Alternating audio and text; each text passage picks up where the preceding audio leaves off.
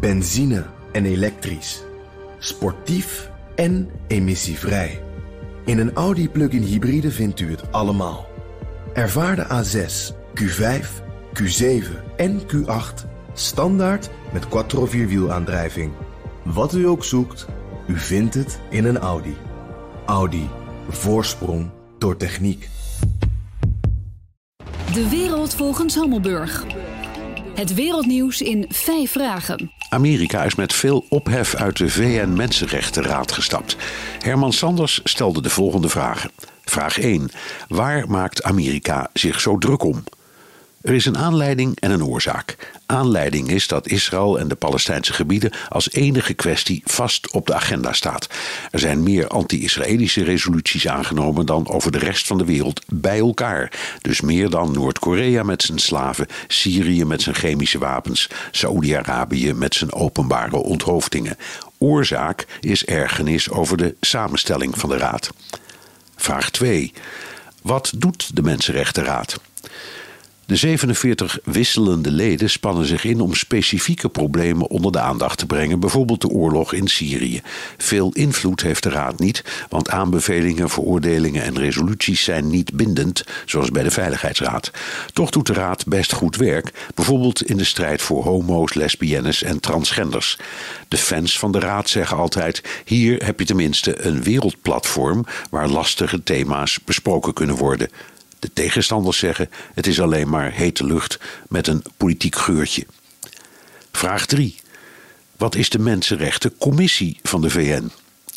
Die is sinds 2006 ter ziele. Interessant verhaal. In die tijd zaten zoveel keiharde dictaturen in die commissie dat een aantal voornamelijk westerse landen besloot met een schone lei te beginnen en de commissie te vervangen door de raad. Inmiddels herhaalt de geschiedenis zich. Er zitten landen in als Saoedi-Arabië, Qatar, de Golfstaten, Rwanda, de Filipijnen, Afghanistan, China en nog zo'n rijtje landen waar mensenrechten met voeten worden getreden. Dus ja, het is een dubieuze club. Vraag 4. Wat kost de Mensenrechtenraad? Ongeveer 20 miljoen euro per jaar. De raad heeft een kantoor in Genève met een vaste ambtenarenstaf. In die kosten is niet meegerekend wat de 47 lidstaten uitgeven aan hun eigen permanente vertegenwoordigers in Genève. Het totaal zal niet veel lager zijn dan de kosten van de raad zelf, dus in totaal praat je al gauw over 40 miljoen euro. Vraag 5. Heeft Trump dus gelijk dat hij eruit is gestapt? Wat de hetze tegen Israël betreft heeft hij absoluut gelijk. Daarin spreekt eigenlijk niemand hem tegen.